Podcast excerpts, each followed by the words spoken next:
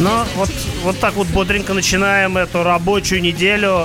«Дави на газ», автомобильная программа, Кирилл Бревдо с вами. В гостях Александр Виноградов, журнал «За рулем». И давайте поедем по новостям. Новости такие.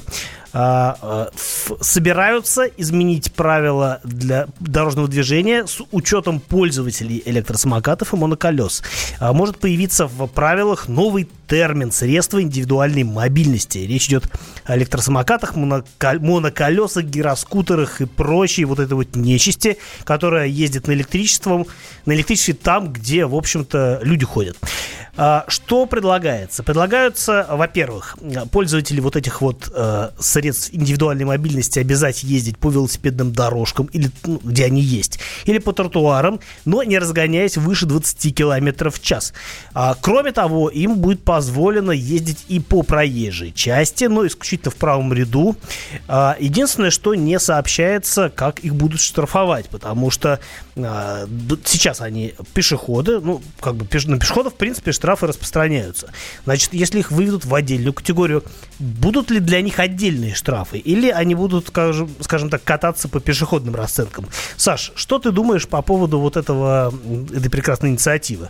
Мне кажется, как бы все, в общем, логично. Ну, логично, да, я считаю, она правильная, потому что, ну, действительно, иногда поражаешься, когда едешь на автомобиле и смотришь, как параллельно тебе какой-нибудь прекрасный человек, в кавычках, на гироскутере или на моноколесе. Или на самокатике. Или на самокатике, да, несется примерно с той же скоростью, но по тротуару, и прекрасно понимаешь, там не то, что детей, там взрослых-то, если он если встретит, то можно насмерть просто сбить, на самом деле. Ну, во-первых, в общем-то, такая штука, она мгновенно не останавливается, насколько я себе представляю. Само собой. А во-вторых, само какое-нибудь моноколесо, оно же, ну, как бы весит прилично. Оно там же аккумулятор прилично, и железо вообще. Вместе еще и с наездником, это очень серьезный такой снаряд получается на тротуаре.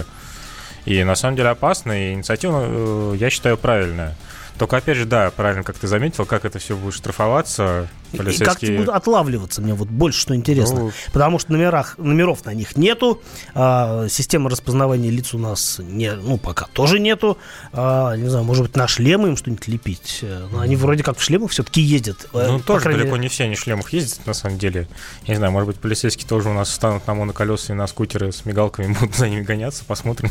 Да, было бы любопытно за этим понаблюдать. Но в любом случае, мне кажется, это правильная инициатива. Собственно, вот тут, кстати, вижу, что текущая редакция правил приравнивает пользователей к пешеходам, для которых максимальное наказание 1500 рублей за нарушение ПДД в состоянии опьянения. Но, в общем, у нас не любят ловить пешеходов, насколько я знаю. И, в общем-то, инспектору проще поймать какого-нибудь водителя автомобиля вместе с его автомобилем, нежели думать, как гоняться вот за этим вот электрическим пешеходом. Ладно, поехали дальше. Вот тоже важная новость есть, и заключается она в том, что подсчитали итоги продаж новых автомобилей за 3 квартала. И они, с одной стороны, не очень утешительны, а с другой стороны, они как бы и неплохие, потому что роста все равно нет, это не очень хорошо. Но, с другой стороны, и падение снизилось. То есть, если в мае рынок отставал от прошлогодних показателей там порядка 7%, в июне там порядка 3,5%, то сейчас практически, в общем-то, никакой динамики нету. То есть, ну, минус 0,2% это так, в пределах погрешности, ну, на самом абсолютно. Деле. Вот. И сложно эту новость оценивать, потому что непонятно, как будет развиваться ситуация дальше. С одной стороны, есть шанс, что все-таки рынок... Ну, то есть, вообще, эксперты, когда оценивали динамику развития автомобильного рынка, ну, речь идет, напомню, о новых автомобилях, были разные прогнозы, потому что вот пару лет, ну, то есть у нас был после 2014 года спад, и продолжался он довольно долго. И стремительно. И стремительно. Последние несколько лет, в общем-то, рынок начал восстанавливаться. Ну, понятно, что тут был как бы фактор отложенного спроса, и, в общем-то, все-таки устаревание автопарка происходило, хотя он и по-прежнему стареет, в общем, так, как не должен стареть по-хорошему. И, в общем, мы сейчас смотрим, вот 3 квартала показывают вот такое вот не слишком сильное проседание. И дальше как бы интрига все равно сохраняется, потому что, ну, у меня нет ощущения, что будет рост, и мы каким-то образом выправимся по отношению к предыдущим там пару годам, да. Вот, Саш, ты как думаешь, что будет происходить с рынком дальше? Я думаю, что будет вот такая вот вялая стагнация с небольшим проседанием от года в год пока что. Ну, если говорить о перспективе, там, 2-3 года. Ну, я, наверное, соглашусь, да, потому что мне тоже кажется, ждать очередного падения не стоит, как ровно и подъема. То есть на 2-3 года нас будет ждать определенный какой-то застой вот в этих вот пределах погрешности. И, собственно, я думаю, вот вокруг этих цифр 2018-2019 года мы будем плясать в ближайшее время. А что касается марок, то лидером, разумеется, у нас уже, не первый год становится Лада.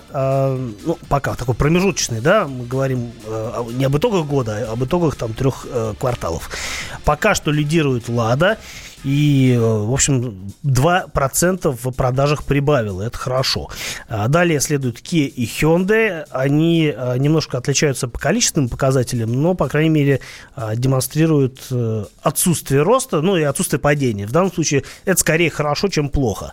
Кроме того, хорошо выступают. Volkswagen прибавил 2%. Renault чуть-чуть просел. Toyota просела, кстати сказать. Но, в общем, я смотрю, вот таких серьезных провалов нет, разве что Nissan 16% потерял. С другой стороны, например, BMW 16% прибавили. Вот такой разнонаправленный рост. Понятно, что 32% потери по сравнению с прошлым годом у Форда, это закономерность. Очевидно, да. Но мне нравятся показатели у китайцев. Вот я смотрю на Haval. Плюс 300, плюс Geely, 200%. Да, то есть это говорит о том, что раньше они ничего не продавали, а сейчас вот что-то продают.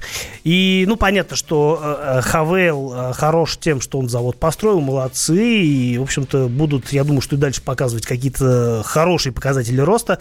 Что касается Geely, у них сейчас действительно вполне такая адекватная техника, не топ, конечно, но, опять-таки, производство идет в Беларуси, и, в общем, машины пользуются спросом, потому что вроде как и недешево, но, с другой стороны, много всяких плюшек в этих машинах есть. Есть полный привод, вот новый мотор появился 1.8 турбо, правда, не он делает кассу, а мотор 2.4 старый, но тем не менее это все равно хорошо.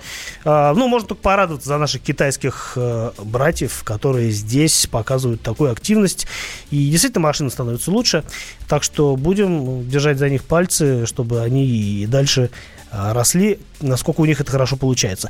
Окей, следующим этапом будем отвечать на ваши вопросы. +7 967 200 9702. Кирилл Бревдо, Александр Виноградов. Услышимся буквально через несколько минут.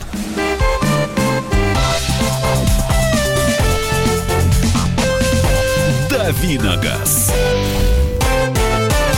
А можно денег на... Конечно. Мы не спросим, для чего вам деньги. Мы просто можем их вам дать. Всего за 45 минут под залог ПТС на собственное авто. Я не могу без машины. А машина останется у вас. Пользуйтесь. Хорошо. А то кредиты задушили. Мы можем помочь. Рефинансирование на выгодных условиях. Получите деньги и вздохните свободно. Звоните. 135 30 70. Код города 495. Повторяю. 135 30 70. Предложение не является публичной офертой. ООО МКК «Залогатор».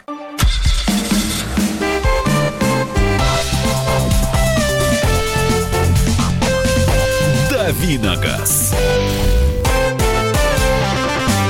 Продолжаем давить на газ, разговаривать об автомобилях в прямом эфире радио «Комсомольская правда». С вами Кирилл Бревдо, автомобильный обозреватель радио «Комсомольская правда», и Александр Виноградов, гость, и мой коллега из журнала «За рулем», редактор отдела испытаний. И сейчас...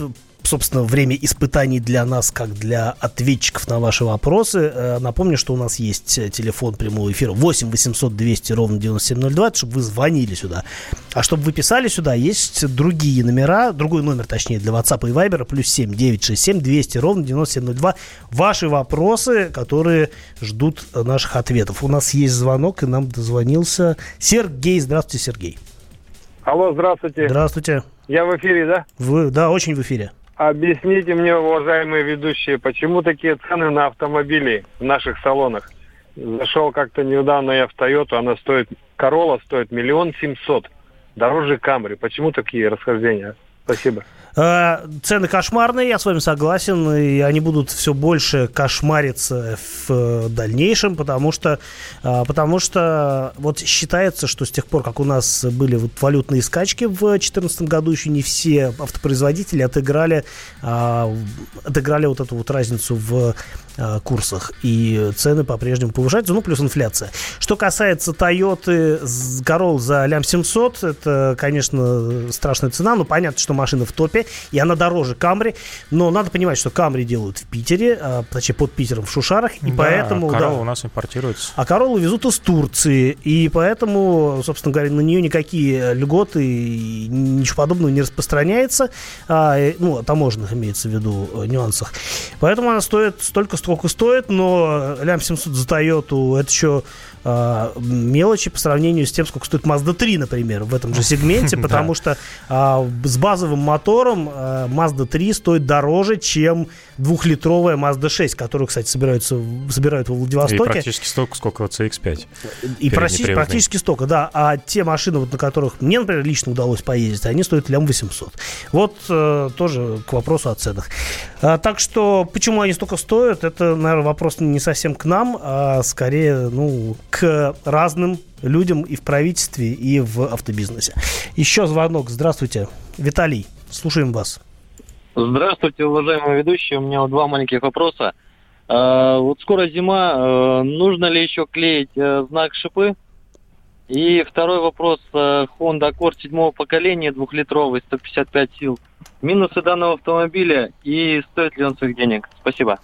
Ну, по поводу Honda, я думаю, Саша что-нибудь ответит. Ответишь же? Ну да, на самом деле каких-то таких особых проблем с ней нету, насколько я помню.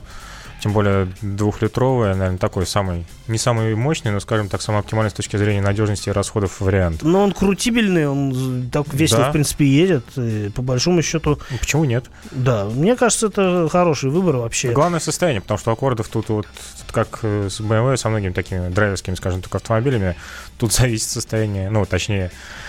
Стоит ли машина своих денег или нет, от владельца скорее предыдущего, чем от конкретной модификации. Да, ну, седьмое поколение все-таки уже не очень молодая техника, скорее всего, там большой пробег. И, в общем, тут тоже стоит делать поправку на этот возраст, фактор. Да. Вот, а по поводу знака шипы, нет, его уже не нужно вешать. По-моему, с декабря 2018 года он исключен из правил дорожного движения.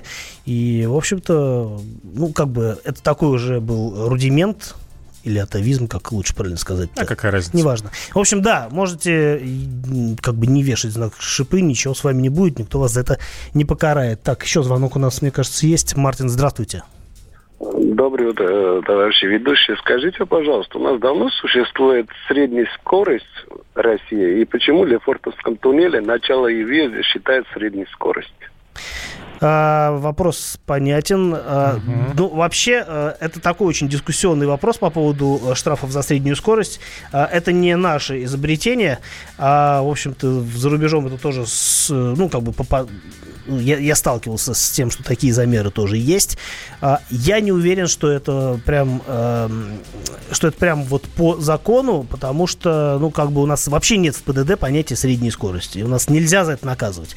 Но, в общем-то, пытаются это делать, и, по-моему, уже пытались какими-то там чуть не подзаконными актами это дело, в общем, урегулировать таким образом, чтобы можно было использовать такие замеры для того, чтобы выписывать штрафы. Возможно, это можно каким-то образом оспаривать, но сейчас я на 100% вам вот алгоритм не подскажу, как это делать. Так, вопросы, которые к нам сюда пришли, надо успеть и прочитать тоже. Спрашивают нас. Авто на гарантии 3 года закончится через 5 месяцев. Вопрос. Во время ТО обязан ли дилер исправить все маленькие проблемы? Ну, как бы... Если не обязательно даже во время ТО, вы можете, да, просто приехать. Да, если гарантийный случай, то однозначно, даже если там неделя осталась. Да, хоть в последний день. Да. Так что, наоборот, есть смысл как раз все вот эти хвосты подмести. Все, что можно сделать, пока есть возможность, да. Чтобы, да, уже выходить с гарантии на исправном автомобиле. Доброе утро. Езжу на Renault Megane 2, универсал дизель. Хочу продать, купить пассажирский микроавтобус, тоже дизель. Бюджет 600 тысяч, что посоветовать. Езжу больше по трассе. Но я вот посмотрел, сколько стоит Renault I-Pace, потому что если вы едете на Renault, вы знаете уже, где ее обслуживать и где брать запчасти. запчасти. И посмотрел, машина у нас официально не продавалась, но на рынке они есть в небольшом количестве. Но это все очень такое, совсем престарелое. Вот я смотрю, машины там 10-12-летней давности с пробегами по 250-300 тысяч. Это, конечно, лотерея жуткая совершенно. С другой стороны, ну, каждая машина... Ну, то есть 200 тысяч для дизельного S-Pace 2-литрового это не... Как бы не возраст смерти. Хотя, поэтому... честно говоря, мне кажется, есть подозрение, что за 600 тысяч пробег будет тоже примерно таким. 600 да. тысяч. Ну, в общем, у нас, да, любят скручивать пробеги, верить всем нельзя, нужно все тщательно проверять. Мне кажется, туда, знаешь, наверное, имеет смысл посмотреть даже не из ПАСа, наверное, такую вещь, как Renault Trafic, дизельный микроавтобус. Ну, это уже совсем коммерческая техника. Совсем уже... коммерческая техника, но, мне кажется, больше шансов будет нарваться на экземпляр поживее, чем из ПАС. Возможно. По крайней мере, в обслуживании будет, наверное, попроще. Возможно, все-таки. Но есть еще машины других марк, на самом деле, потому что, если, например, брать минивены, то, наверное, есть смысл посмотреть что-то в заокеанское стиле. Что-нибудь. Не обязательно. Например, Ford S-Max или Ford Galaxy, я думаю, что да, тоже достойное рассмотрение. А главное, они продавались официально, их просто больше на рынке, может быть, и с двухлитровыми дизелями они тоже были. И это такой неплохой и достаточно разумный вариант. Другое дело, что тоже, скорее всего, там пробеги будут аховые. Но, по крайней мере, будет из чего выбрать. А что касается, ну, более такой вот габаритной техники, то, опять же, есть у Peugeot и Citroën модели типа... как они называются-то, я забыл. Сейчас они называются Traveler. Раньше они Jumpy назывались, предыдущее поколение. Вот тоже довольно толковые машины с двухлитровыми дизелями, большие по размеру, ну, примерно сопоставимые с Volkswagen Caravelle. Ну, Caravelle это дорого. А может быть, за 600 тысяч поискать какой-нибудь Jumpy, ну, возможно, есть смысл. Все, наверное, сегодня все. Мы не успели, к сожалению, всем ответить. Но, в общем, будут и другие дни, так что не отчаивайтесь. Завтра в это же время вопросы и ответы будут продолжаться с удвоенной силой. Будет Михаил Антонов еще. Так, и давайте пока прервемся. У нас будет масса важной информации, новости и прочие приятные вещи. А после мы с вами поговорим о том, как готовить машину к зиме. Плюс 7 967 200 ровно 9702. Номер для ваших сообщений на WhatsApp и Viber. Ну и звонки никто не отменял. Услышимся через несколько минут. А можно денег на... Конечно, мы не спросим, для чего вам деньги. Мы просто можем их вам дать. Всего за 45 минут под залог ПТС на собственное авто. Я не могу без машины. Машина останется у вас. Пользуйтесь. Хорошо. А то кредиты задушили. Мы можем помочь. Рефинансирование на выгодных условиях. Получите деньги и вздохните свободно. Звоните. 135 30 70. Код города 495. Повторяю. 135 30 70. Предложение не является публичной офертой. ООО МКК «Залогатор».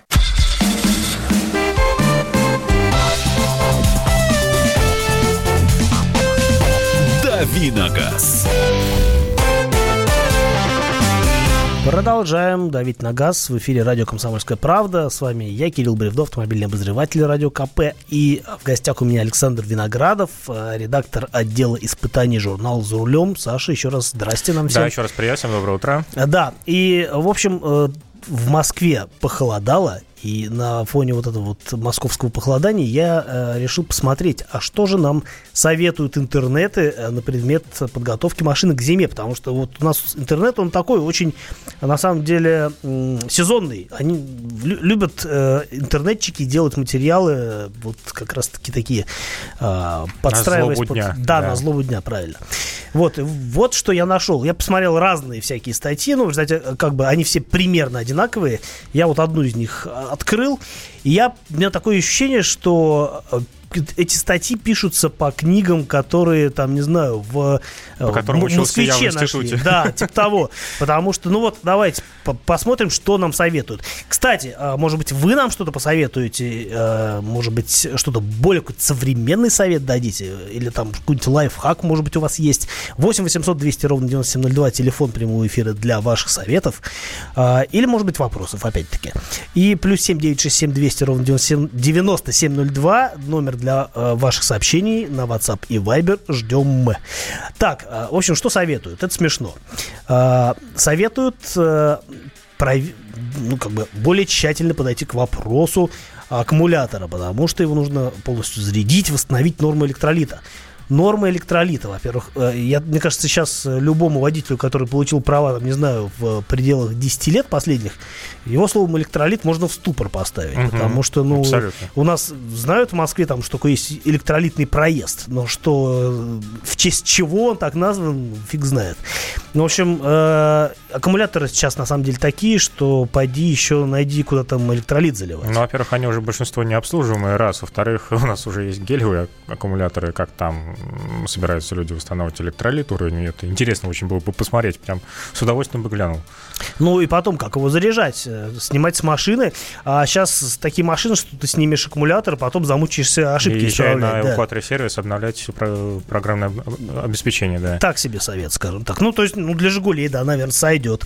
А что касается какого-нибудь современного, там, не знаю, даже не «Мерседеса», а, там, предположим, что-то, ну, «Kia» какого-нибудь. А что для «Жигулей» сойдет? У меня вот единичка есть 76-го года, у меня аккумулятор, просто снимаю клемму и все, там такой же Bosch стоит, как на всех современных автомобилях сейчас, но не обслуживаемый.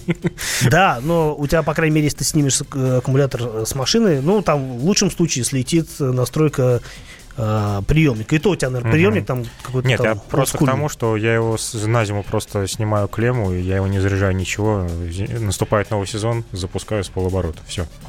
Так. Сейчас такие батареи, что ничего с ним делать не надо. Это верно. В общем, странный совет. Ну, то есть он не странный, он старый совет, да? Он странный своей неактуальностью. Ну, окей.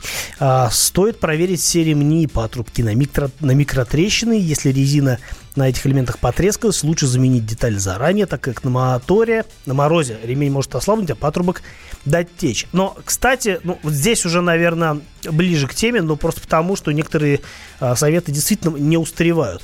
И, например, владельцам, ну, я точно знаю, итальянских автомобилей зимой советуют не крутить руль в холода сразу же после того, как там машина завелась. Нужно постоять, там, да, прогревать машину сейчас не обязательно, но прям накручивать руль не очень хорошо, потому что слетят трубки гидроусилителя, и вуаля, и никуда не поедешь на этой машине.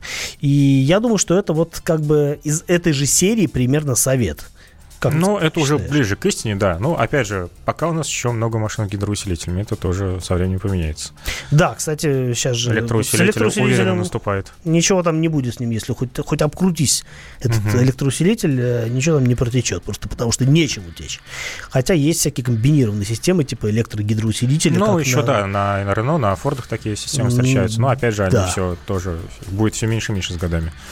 Так, что еще советуют? Советуют слить простую воду из бачка стеклоомывателя, залить незамерзающую жидкость. Ну, вот это прям в точку.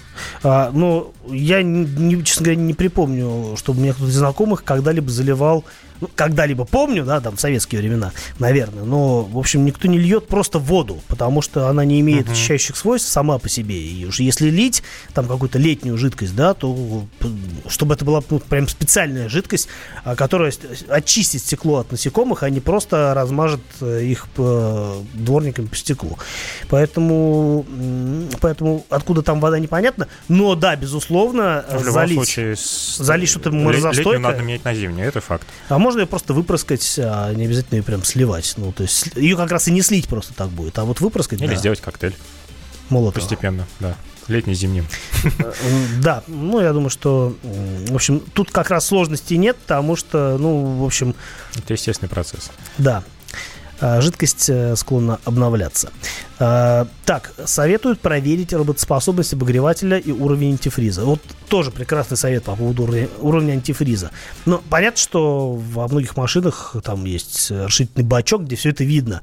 А на самом деле сейчас такие машины пошли, что они сами предупреждают, если у них что-то не то. Низкий, да, причем сейчас это уже лет 15 уже как назад случилось, собственно говоря. Да, если не больше даже. Да. У меня, по-моему, на BMW 90-го года, и то есть датчик уровня охлаждающей жидкости. Да, у меня тоже были старые баварцы, у которых это было еще в 90-х годах, ну, а сейчас это уже и на массовых машинах повсеместно. Вот, так что, ну...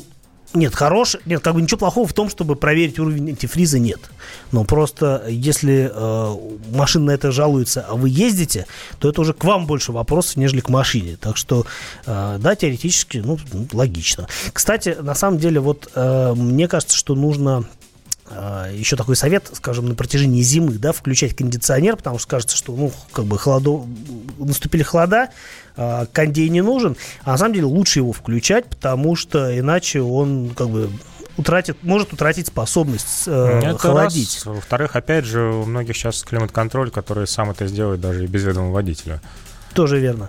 А кроме того, например, в случае с каким-нибудь там сырым утром, да, когда еще не изморозь, но уже стекло потеет, кондиционер, в общем-то, сушит он высушивает, да, воздух, и стекла, да, быстро отпотевают, и можно ехать. Вот, как-то. Но это наш совет, тут его нету в этом списке. Так что, кстати, вот пользуйтесь бесплатно. Так, что еще рекомендуют? Рекомендуют проверить уровень масла и поменять в случае, если вы не используете всесезонное масло или проехали 10 тысяч километров на старом масле. Но тоже такой совет, ну, из вот пальца совет, мне кажется, прям высосанный. Точно спалил, что он взят из старого учебника. Что такое всесезонка? Не просто надо сейчас такое найти. Но, насколько я сезонное помню, масло. Да, насколько я помню, раньше действительно меняли масло. Там раньше, зимнее, да, летнее, действительно, оно было разной вязкости. Было зимнее, было летнее, но, опять же, это было очень давно. То есть найти сейчас такие масла старого образца, которые именно сезонные, 8М10, проблематично. Мягко вот. Говоря. А что касается масел, ну, понятно, что если как бы раз в 10 тысяч надо менять масло вне зависимости от того, какой сезон, просто потому что... Уже пора. Да, и, кстати, лучше менять раз в 10 тысяч или даже чаще, даже несмотря на то, что там машина может требовать там раз в 15 тысяч это делать. Просто потому что... Это хорошо с точки зрения эксплуатации. Так, мы вернемся через несколько минут. Александр Виноградов из журнала «За рулем» будет рассказывать о своем удивительном опыте поездки на электрическом Porsche. Новая абсолютно модель. Я прям весь... Я очень жду этого рассказа. Надеюсь, что вы ждете вместе со мной. Услышимся после небольшого перерыва. А можно денег на... Конечно! Мы не спросим, для чего вам деньги. Мы просто можем их вам дать. Всего за 45 минут под залог ПТС на собственное авто. Я не могу без машины. А машина останется у вас. Пользуйтесь. Хорошо. А то кредиты задушили. Мы можем помочь. Рефинансирование на выгодных условиях. Получите деньги и вздохните свободно. Звоните. 135-30-70. Код города 495. Повторяю, 135-30-70. Предложение не является публичной офертой. ООО «НКК Залогатор».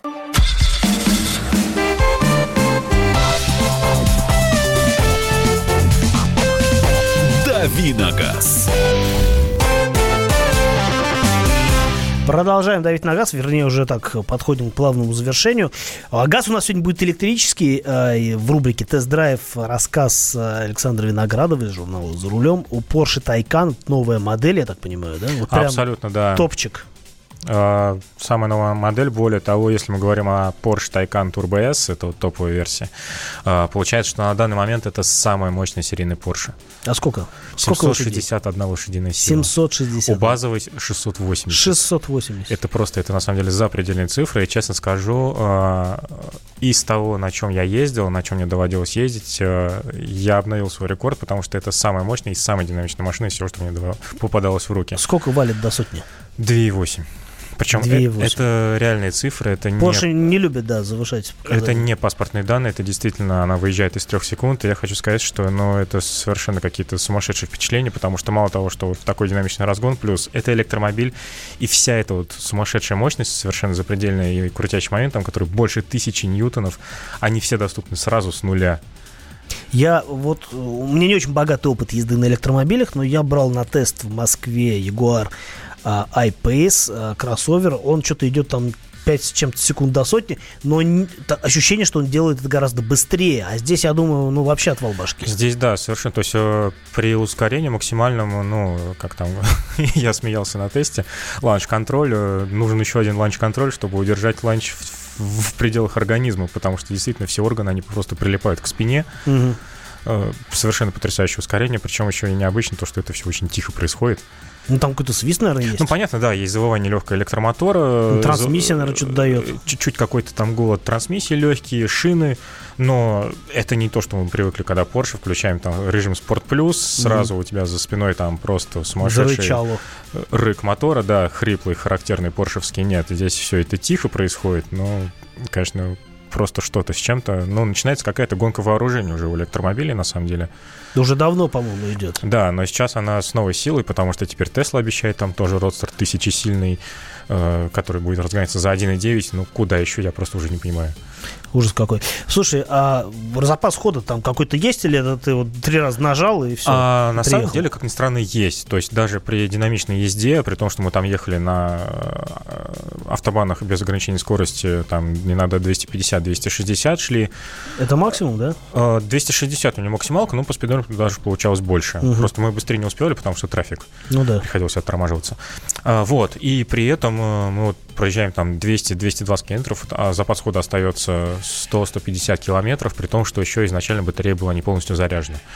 Нормально. То есть, да, это для электромобиля уже очень хорошие цифры. То есть автомобиль в динамичном режиме может спокойно проехать 300-350 километров, если поэкономить уже и 400, а может быть и 450. Угу. Это реальная цифра. Но я вот ездил, вот как раз у меня был отпуск на стыке августа и сентября, я в день проезжал 300 километров, больше не хотелось, уже некомфортно.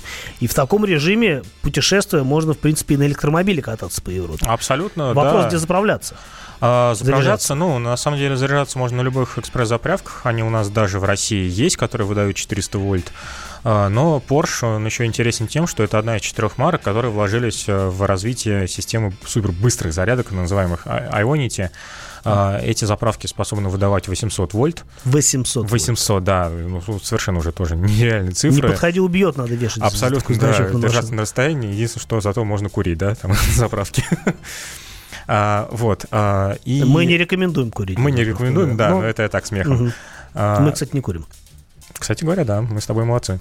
При этом получается, что при неплохом запасе хода сама заправка занимает с 0 до 80% около 20 минут. Но реально кофе попить и дальше ехать. Да, это, конечно, не так быстро, как заправиться бензином или дизелем, но это уже не несколько часов ожидания, и опять ты после этой заправки можешь спокойно там 300-350 километров проехать смело. Я на заправке могу быть дольше проторчать, если хот-дог вкусный и кофе горячий. Если поесть или если очередь, да, можно и больше времени потерять. Спрашивают, какие колеса, чтобы не было пробуксовки на старте? Ну, ответь как можешь на этот вопрос, потому что... Ну, 2 размера, базовые 20 у Turbo S 21. Широкие? Конечно. А привод полный, надо понимать, да? Да, на каждой оси по электромотору. Собственно, вот они, 2 версии, отличаются тем, что у Turbo S у него электромотор, который стоит на передней оси, он просто мощнее. А цены? Есть цены уже? Есть. 10600 за турбо, почти 13 за Turbo S. С одной стороны, это космические цифры. Конечно. С другой стороны, на фоне Porsche. Других Porsche не сказать, что прям как-то запредельно. Так и Tesla стоит, по-моему, каких-то сопоставимых денег. Абсолютно, да. Но Tesla такая, она немножко на коленке сделана. Вот у меня да, есть такое ощущение. А здесь это, на самом деле, если не считать электромоторы, это абсолютно 100-процентный Porsche. Это касается управляемости и тормозов, особенно Turbo S, там карбон-керамика, просто машина стоит колом мгновенно. Прям заслушаешься. Хочется где-нибудь тоже погонять, но не очень понятно, где заправлять в Москве, по крайней мере. Хотя, может быть, наверное, можно от обычной электросети. От обычной электросети можно заправляться, можно, как я уже сказал, на заправках, которые у нас тоже в Москве есть, на 400-вольтовых. Но, да, машина, ну, безумно интересная, честно. Будущее наступает. Да, будущее уже здесь. А для нас будущее наступит теперь уже завтра, потому что мы вернемся с Михаилом Антоновым в эту студию и будем разговаривать про машины. И так всю неделю. А сегодня с вами был я, Кирилл Бревдо, и мой гость Александр Виноградов про Porsche рассказывал. Редактор отдела испытаний журнала «За рулем». Услышимся завтра. Всего хорошего, будет очень интересно. А можно денег на... Конечно. Мы не спросим, для чего вам деньги. Мы просто можем их вам дать. Всего за 45 минут под залог ПТС на собственное авто. Я не могу без машины. А машина останется у вас. Пользуйтесь. Хорошо. А то кредиты задушили. Мы можем помочь. Рефинансирование на выгодных условиях. Получите деньги и вздохните свободно. Звоните. 135-3070. Код города 495. Повторяю. 135-3070. Предложение не является публичной офертой. ООО «МКК Залогатор».